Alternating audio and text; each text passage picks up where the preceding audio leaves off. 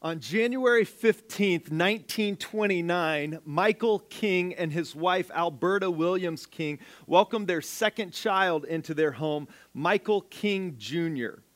Michael King Sr. was the pastor at Ebenezer Baptist Church in Atlanta, Georgia, a position that he had inherited from his father in law, who was the pastor there before him. In the summer of 1934, Ebenezer Baptist wanted to send their pastor on, on a tour overseas of some important historical locations as it related to Christianity. And so he traveled to Rome, through Tunisia, Egypt, eventually going to the, the Holy Land of Jerusalem and, and toured Bethlehem before setting sail for Germany. When he arrived in Berlin, it was simply, it was less than a year after Adolf Hitler had become chancellor, and all around him he saw the rise of Nazi Germany and the hatred growing against Jewish men and women. While he was in Germany, he also learned about this theologian and monk that he had heard of but didn't know a whole lot about, a gentleman by the name of Martin Luther, who in 1517 had nailed his 95 Theses to the door of the Wittenberg Castle Church, helping launch the Protestant Revolution. His time in Germany had a profound impact on Michael, and when he returned home to Atlanta, Georgia, he legally changed both his own name and the name of his now five year old son, who was to be Martin Luther King Jr. Like many of you, I grew up knowing about Martin Luther King Jr. for one very important reason. His birthday got me an extra day off school every January, and I loved him for that. It was a Monday, no less. How great is Mondays off, right? Well, obviously, I knew that Martin Luther King Jr. was an important man. I think that at some point I even understood that he had done a lot to fight against discrimination and to help advance the civil rights movement of the 1960s. But that was decades before I was born. I didn't know a single person of color growing up, and I naively thought that all of that racism stuff was in the past. Clearly, growing up, I had a lot to learn, and I have. In the years since, I've slowly but surely learned more and more about the pastor who was born Michael King. And in recent history, I've tried to absorb as much as I possibly can about him. I've read his autobiographies and the books that he has written. I read letters written to him, letters that he wrote back. I've read letters written by, uh, imaginary letters written by pastors and theologians today, kind of back to him through the, through the ages of history. I've watched his sermons, I've listened to his speeches, and I've come to the conclusion that while he was far from perfect, I believe that he was one of those people that Hebrews 11:38 is true of, that this world was not worthy of him. We're in a series right now called True Story, where every week we're looking at the life of a woman or a man who did incredible things because of their faith in God. And as we look at their lives and as we look at their stories, we're asking ourselves if there's one thing that we could pull from their life, what might it be? If there's one thing that God wants to grow in us that had been grown in them and developed in them, what would that thing be? If you were here last week, you know that we passed out prayer cards that have this kind of overarching prayer that we're all praying during this series in it. If you didn't get one, stop by the info desk on your way out today and you can grab one of those cards. But the prayer that we're encouraging everybody to pray in this series is simply Lord, expand my vision, ignite my passion, and cultivate something in me. We're asking God to help us get our eyes up off of the ground in front of us, to see all around us what He is doing and how He wants us to be a part of it. We're asking Him to ignite our passion, to fill us with His Spirit, which is alive and active and, and is passionate. And we're asking God to cultivate some things in us that will impact not just 2019 for us, but all the rest of our lives. We kicked the series off two weeks ago by looking at Benaiah and the courage that he lived with. Last week, we continued by looking at Simeon and the patience he developed.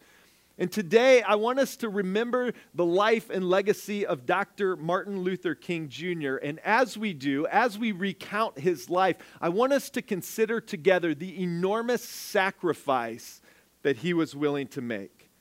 Sacrifice will be the theme for the day. Martin Luther King Jr. had a very normal childhood for someone growing up in the South in the 30s and 40s. Talking about his own experience, he said, There was a pretty strict system of segregation in Atlanta. For a long, long time, I could not go swimming until there was a black YMCA. A black child in Atlanta could not go to any public park. I could not go to the so called white schools. In many of the downtown stores, I couldn't go to a lunch counter to buy a hamburger or a cup of coffee. I could not attend any of the theaters. There were one or two black theaters, but they didn't get any of the main pictures. If they did get them, they got them two or three years later. This was life in the so called separate but equal world of the 1940s. Without question, it was absolutely separate, but also without question, it was not equal. In every way imaginable, people of color were discriminated against. It was an everyday reality. Discrimination against the black population had reached even into the most subtle parts of American culture. Growing up, Martin Luther King Jr. made the following observation. He said that even semantics conspire to make that which is black seem ugly and degrading. In Roget's thesaurus, there are some 120 synonyms for blackness, and at least 60 of them are offensive. Such words as blot, soot, grime, devil, and foul. There are some 134 synonyms for whiteness, and all are favorable, expressed in such words as purity, cleanliness, chastity, and innocence. A white lie is better than a black lie. The most degenerate member of a family is the black sheep, not the white sheep. In his autobiography, he talks about the common occurrence of being the recipient of outright racism just one of those ex- ex- examples from growing up. He said, When I was about eight years old, I was in one of the downtown stores in Atlanta, and all of a sudden, someone slapped me, and the only thing I heard was somebody saying, You are that blank that stepped on my foot. Experiences like this had an impact on Martin Luther King Jr. How could they not? He recalls that even as a young child, he realized how horrible these experiences made him feel about himself. They made him feel like he was not as good as everyone else, that he was dirty and dumb and even worthless. But Martin's father did not take the racism that his son was facing lightly, and he taught Martin Luther Jr. that it was not okay, that he was as good as everyone else that he was intelligent and gifted, and that God had created him for a purpose. Martin would go on to prove his father right, doing extremely well in school, even being asked to skip both the ninth and the 12th grades.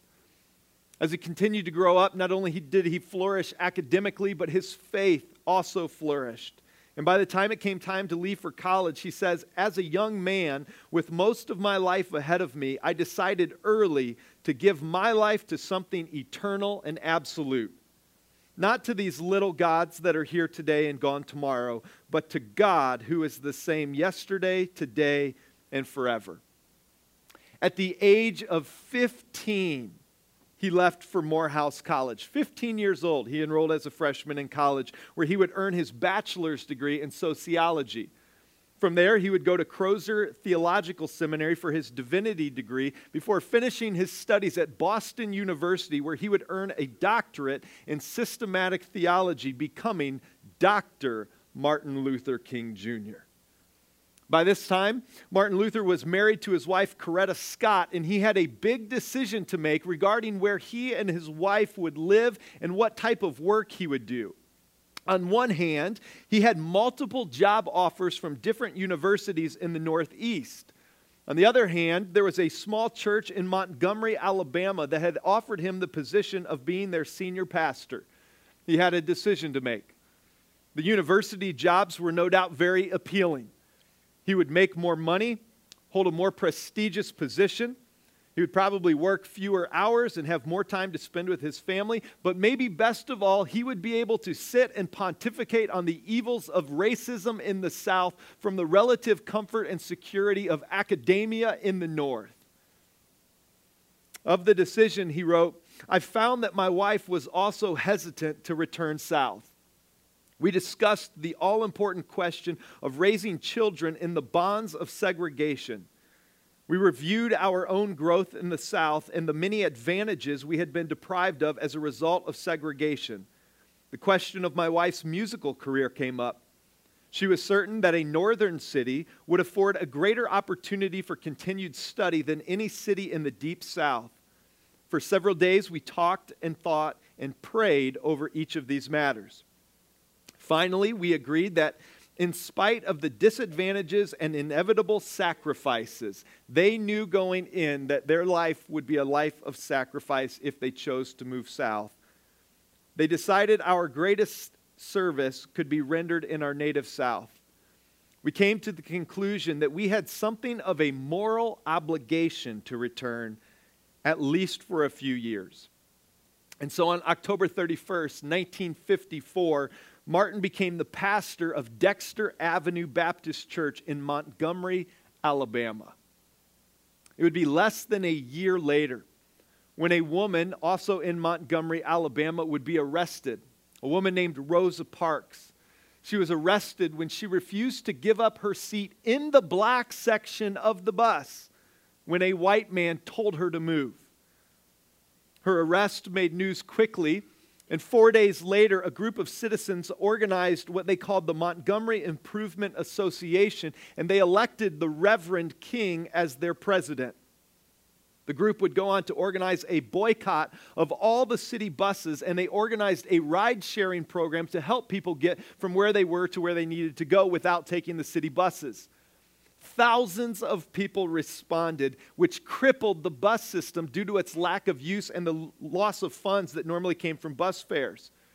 People in the city did not respond well, including the city's leaders and the police officers. By mid January, there was all sorts of violence taking place. In mid January, Reverend King was driving home from church one day when he saw some people walking and he thought, I'll pull over and I'll give them a ride. I'll see where they need to go.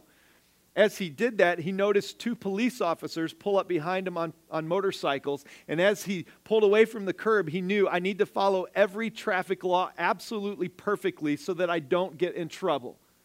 He did, and despite that, he was pulled over for speeding, arrested, and taken to jail. Writing about that experience, he says, After depositing my things and giving the jailer the desired information, I was led to a dingy and odorous cell. As the big iron door swung open, the jailer said to me, All right, get on in there with all the others. For the moment, strange gusts of emotion swept through me like cold winds on an open prairie. For the first time in my life, I was thrown behind bars. This was the first time that Martin Luther King Jr. was thrown behind bars, but it would not be the last. In fact, over the next 13 years, he would be arrested and put in jail a total of 29 times. 29 times he would have this experience. The abuse and the violence that Martin Luther King and his family would endure was simply just beginning. He writes, almost immediately after the protests started, we had begun to receive threatening telephone calls and letters. They increased as time went on. By the middle of January, they had risen to 30 and 40 a day. Can you imagine getting 30 to 40 threatening letters and phone calls every single day? And we have to remember that these were not empty threats. On January 30th of that year, while he was speaking at a gathering, his wife and children at home, someone literally bombed his house. Luckily, his family survived, but it's almost impossible for us to understand today what this man and his family went through to help end a system of injustice and oppression. The boycott lasted over a year. They endured that type of abuse for over a year until December 21st, 1956, when the United States Supreme Court stepped in and declared that all laws requiring segregation on buses would be unconstitutional. Shortly after the Supreme Court ruling, he was giving a speech in Brooklyn, New York, where he said, Christ showed us the way, and Gandhi in India showed us it could work. He was referring, of course, to the work of Mahatma Gandhi, who had been working in India to bring about racial equality there in the years leading up to Martin Luther King Jr. beginning his work. They had won a victory in Montgomery, but even bigger than that, the foundation had been laid for his commitment to addressing oppression and injustice in a nonviolent way. Shortly after Montgomery kind of wrapped up, King and a few others organized what they called the Southern Christian Leadership Conference.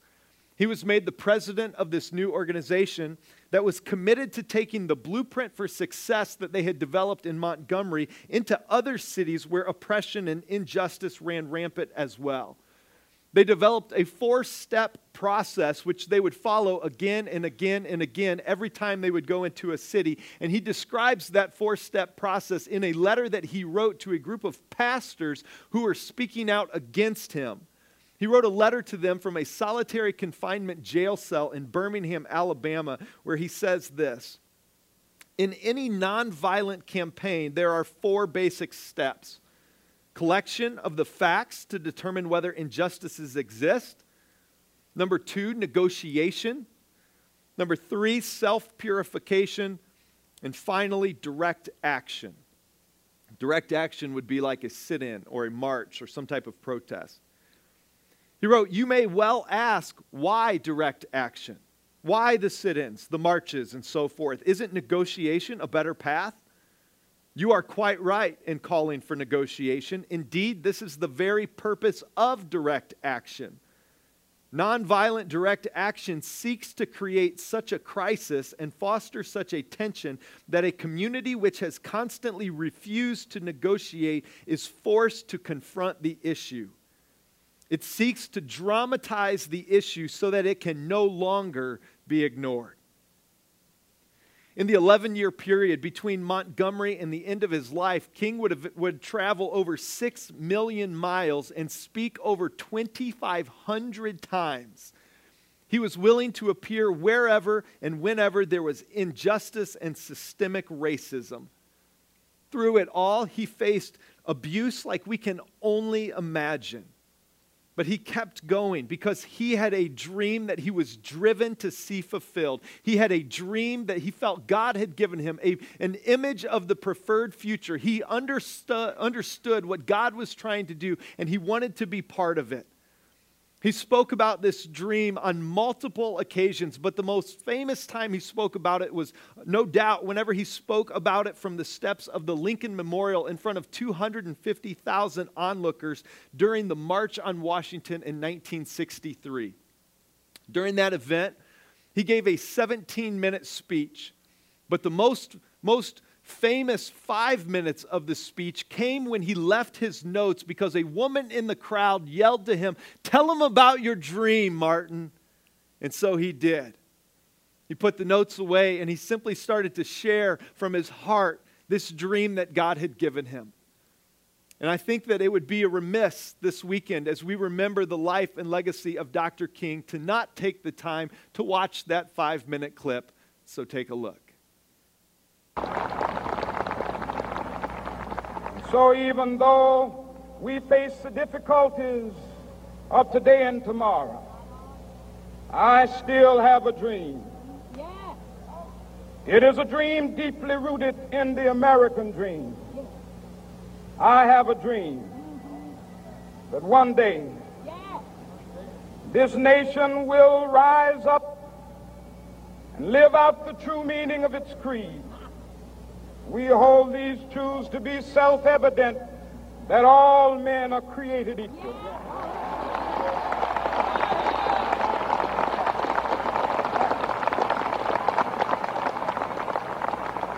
I have a dream that one day on the red hills of Georgia, the sons of former slaves and the sons of former slave owners will be, be able to sit down together at the table of brotherhood. I have a dream that one day,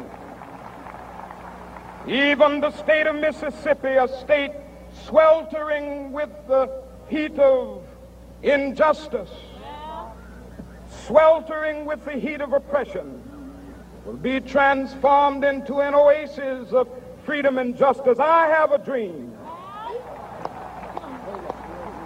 that my four little children will one day live in a nation where they will not be judged by the color of their skin, but by the content of their character. I have a dream today.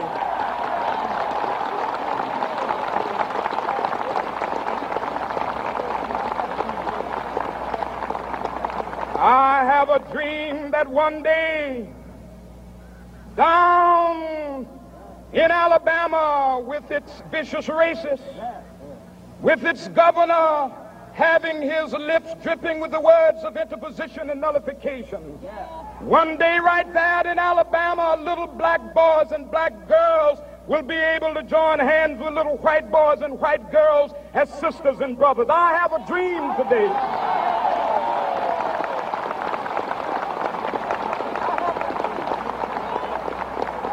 I have a dream that one day every valley shall be exalted.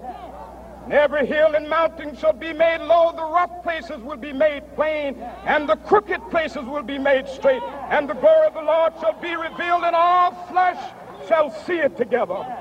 This is our hope. This is a faith that I go back to the South with.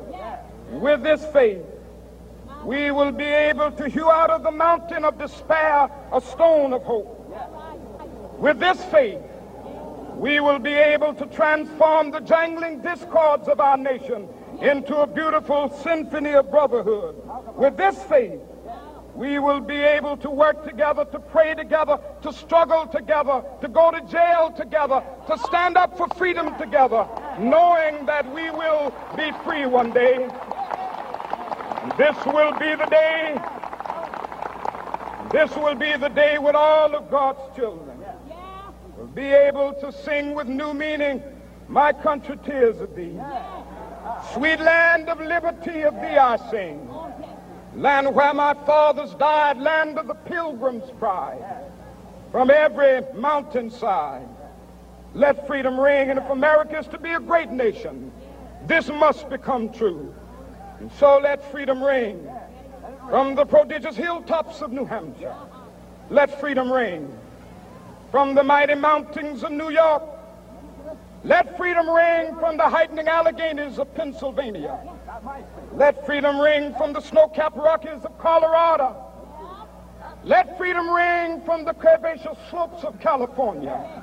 But not only that, let freedom ring from Stone Mountain of Georgia. Let freedom ring from Lookout Mountain of Tennessee. Let freedom ring from every hill and molehill of Mississippi, from every mountainside. Let freedom ring, and when this happens, and when we allow freedom ring, when we let it ring from every village and every hamlet, from every state and every city, we will be able to speed up that day when all of God's children, black men and white men, Jews and Gentiles, Protestants and Catholics, will be able to join hands and sing in the words of the old Negro spiritual, free at last, free at last. Thank God Almighty, we are free at last.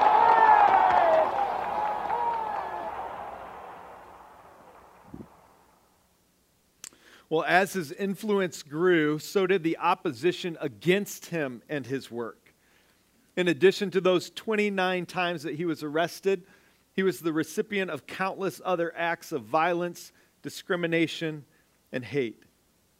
In 1958, while he was signing books in Harlem, New York, a woman came up to him and stabbed a seven inch long letter opener deep into his chest.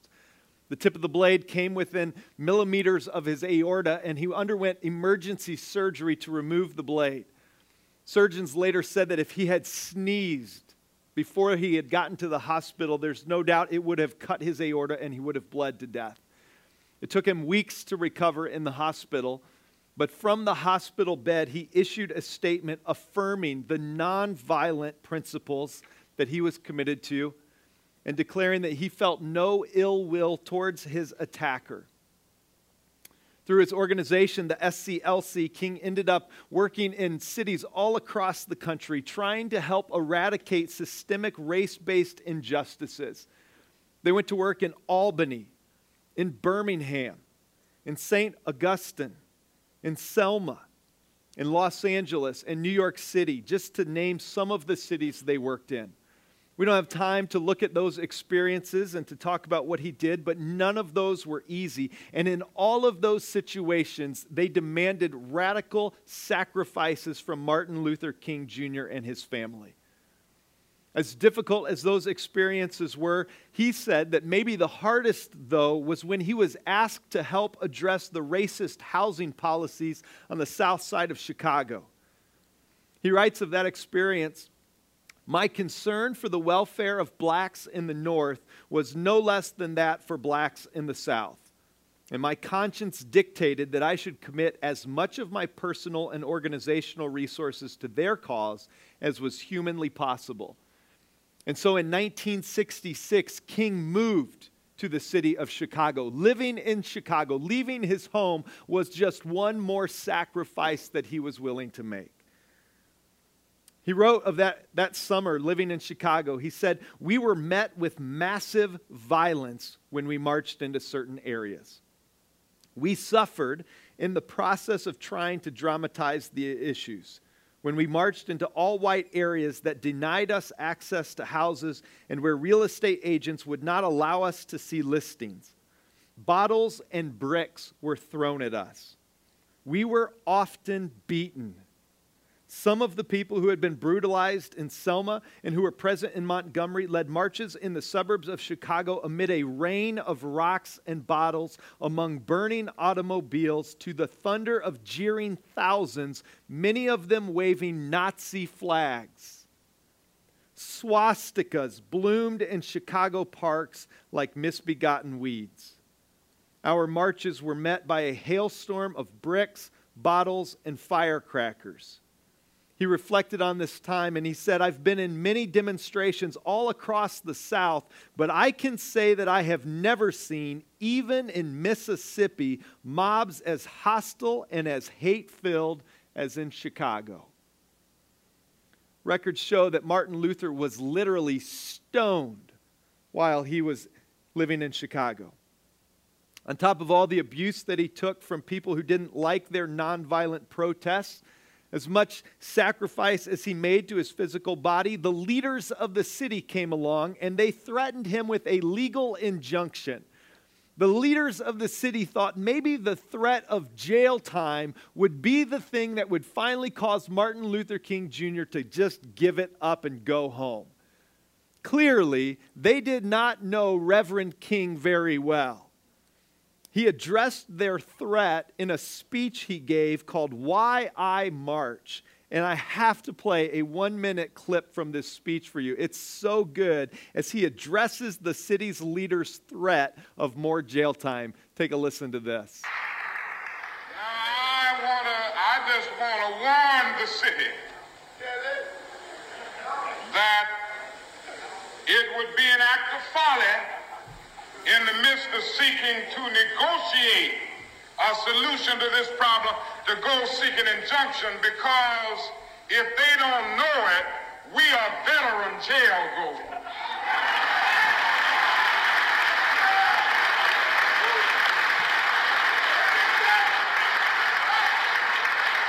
And for us, jails are not dungeons of shame, they are havens of freedom and human dignity.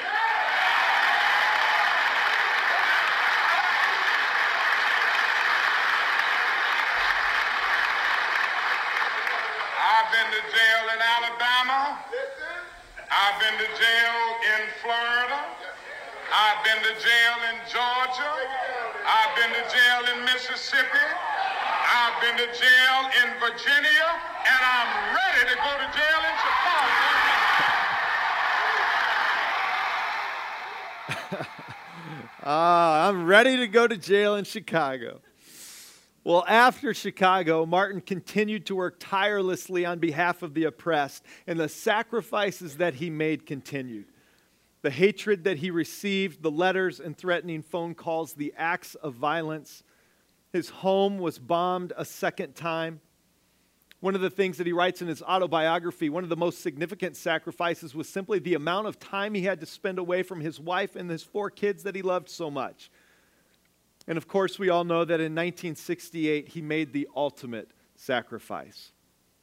In April of that year, he went to Memphis, Tennessee to support a strike by the city's black sanitation workers. And in a speech the night before his assassination, he told an audience at the Mason Temple Church that, like anybody, I would like to live a long life. He said, Longevity has its place, but I'm not concerned about that now. I have seen the promised land. I may not get there with you but I want you to know tonight that we as a people will get to the promised land. And I'm happy tonight. I'm not worried about anything, I'm not fearing any man. Mine eyes have seen the glory of the coming of the Lord. It was almost prophetic when he said, I may not get to the promised land with you. Because the very next day, as he was preparing to go to dinner with a local pastor, he was shot and killed Martin Luther King Jr. was 39 years old. Martin Luther King Jr. made an impact that we are still feeling today. The legacy that he left behind, the advances that he achieved on behalf of so many people, and the importance of the work that he, he started simply cannot be overstated. But we must remember that all of the advances he saw came only with sacrifice. And it's enough when you really stop to consider his life of sacrifice. It's enough to make you wonder how could he do it? How was he able to, to absorb that much hatred and that much abuse and that much violence? How could he watch his home with his children and it be bombed on multiple occasions and to continue to get up and to go to work to try to help others experience freedom and justice themselves? How was he able to do it? Throughout history, there have been a number of women and men who have made sacrifices of all kinds, and they've done it for all sorts of reasons. But when you look at the sacrifices made by Martin Luther King Jr., there can be no doubt what motivated him. It was his faith in Jesus. Everything he did, everything he achieved, all that he accomplished, all the sacrifices he was able to endure, it was all motivated by and it was all sustained by his faith in Jesus. I think that we have to be careful today to not rewrite history by making him some civil rights leader. He was not just a civil rights leader, he was a pastor. We are not remembering a politician. We are remembering a pastor. The foundation of his life was his faith in Jesus. Martin Luther King Jr. believed with everything in him that God had sent his son to this planet to show us, to show people how to live in relationship to God the Father and how to live in relationship with one another. That's what he believed. And then he looked around at the country that he loved just 50 years ago and he saw massive amounts of racism that violated everything Jesus had taught about loving our neighbor as ourselves and about laying down our life for our friends. And he knew that he had to do something about it. It was a moral imperative. His faith would not let him sit on the sidelines and the, just let the hatred continue unchecked. He had been filled with the love of Christ and it was that love that overflowed out of him that allowed him to make those sacrifices and to absorb that hatred and that violence and respond in an act in response with nonviolent acts of love. To simply protest from a position of love. It was the love of God that filled his life that allowed him to make the hard sacrifices that he made. And he believed that true Christianity asks the same from all of us. Look at what he said in one of my favorite sermons. He said, Honesty impels me to admit that transformed nonconformity. What is that? Well, he's given a sermon on not being, uh, you know, conformed to the pattern of the world, but being transformed. And so he says, Honesty impels me to admit that living life that way, that transformed nonconformity, which is always costly and never altogether comfortable, may mean walking through the valley of the shadow of suffering.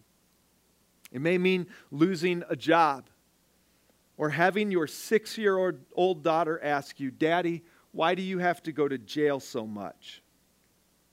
But we are gravely mistaken to think that Christianity protects us from the pain and agony of mortal existence. Christianity has always insisted that the cross we bear precedes the crown we wear. That is so good. Let me just say that last line again. Christianity has always insisted that the cross we bear precedes the crown we wear. He said to be a Christian, one must take up his cross with all of its difficulties and agonizing and tragedy packed content and carry it until that very cross leaves its marks upon us and redeems us to that more excellent way that comes only through suffering. He said, To be a Christian, one must take up his cross. That is a bold statement, that is a hard calling. But it is a calling that comes not from Reverend King. It's a calling that comes from Jesus himself. He was simply reminding his church of what Jesus said in Mark chapter 8 that day. You might remember this conversation that, that is recorded in Mark chapter 8. Jesus was nearing the end of his ministry. And so, as he begins kind of the march towards the end of his life, he gathered his disciples together. And in Mark 8, we read that he tells them, Listen, we're going to head to Jerusalem now. And I just want you to know ahead of time what's going to happen when we get there. When we get there, I'm going to be arrested, I'm going to be tried, and they are going to put me to death.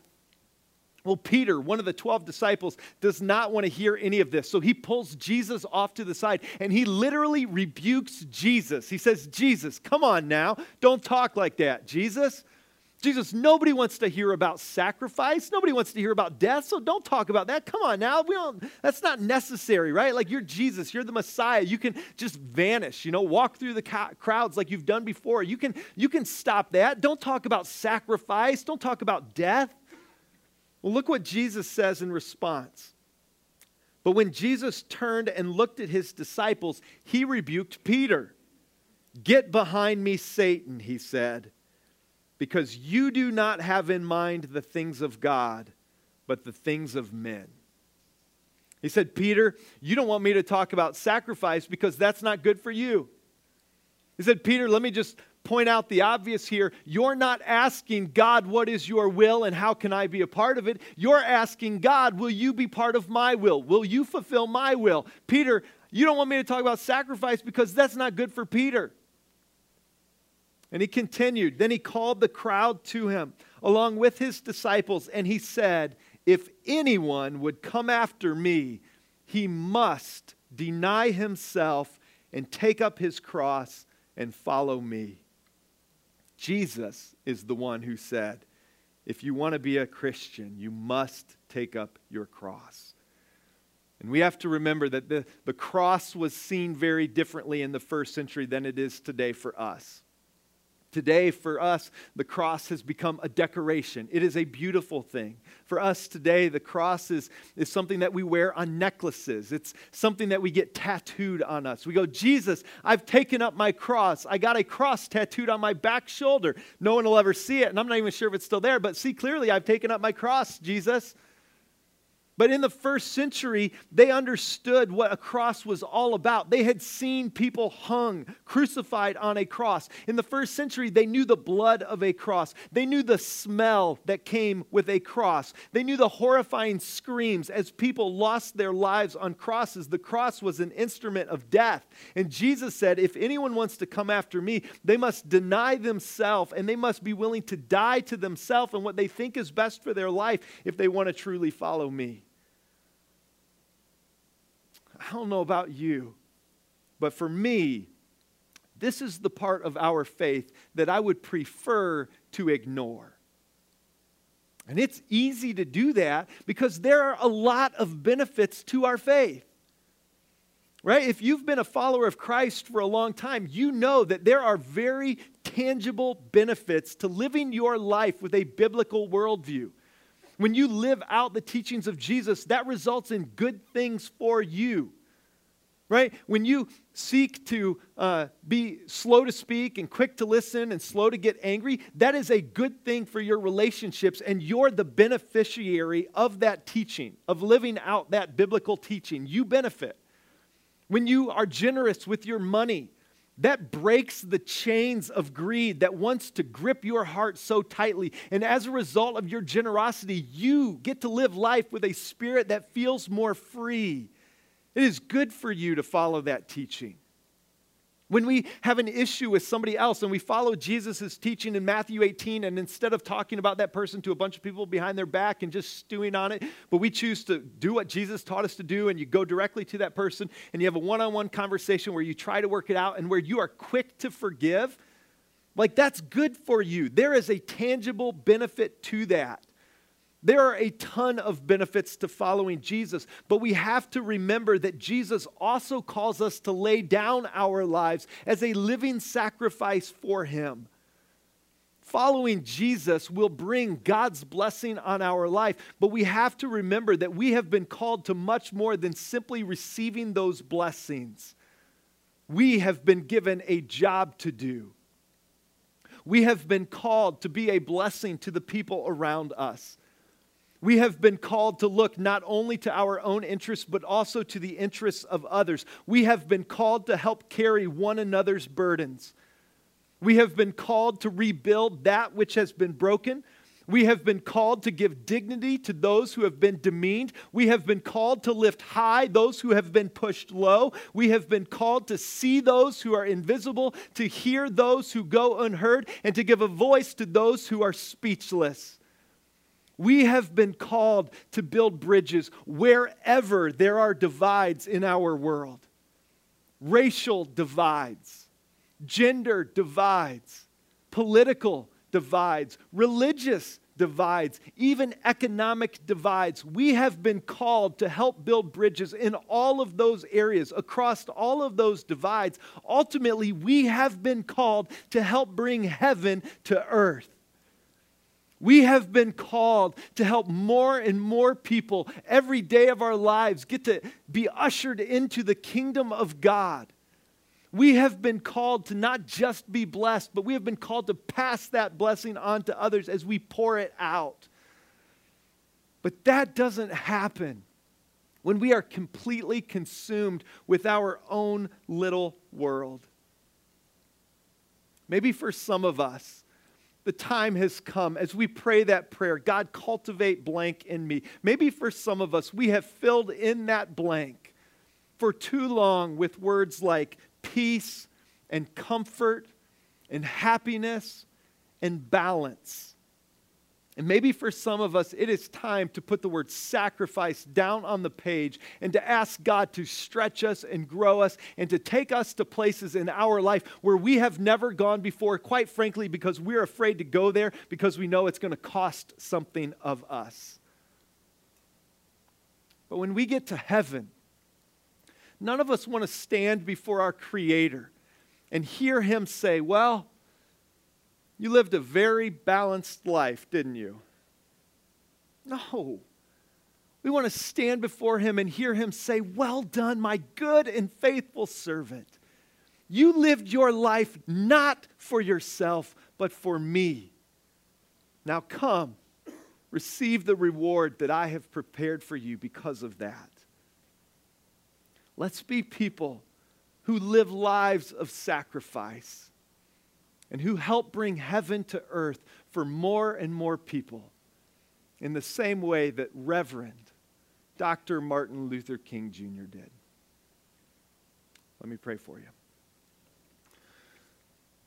Lord, we're grateful this weekend for the life and legacy of Dr. King. Lord, we're no doubt in awe of the sacrifices he was willing to make because of his faith in you and what he felt you were calling him to do. And Lord, our ask is simply that you would give us a little bit of that. That you would help us to be willing to lay down our lives, to take up our cross, and to follow you, not in the same way that Martin Luther King Jr. did, but to the life that you are calling us to live.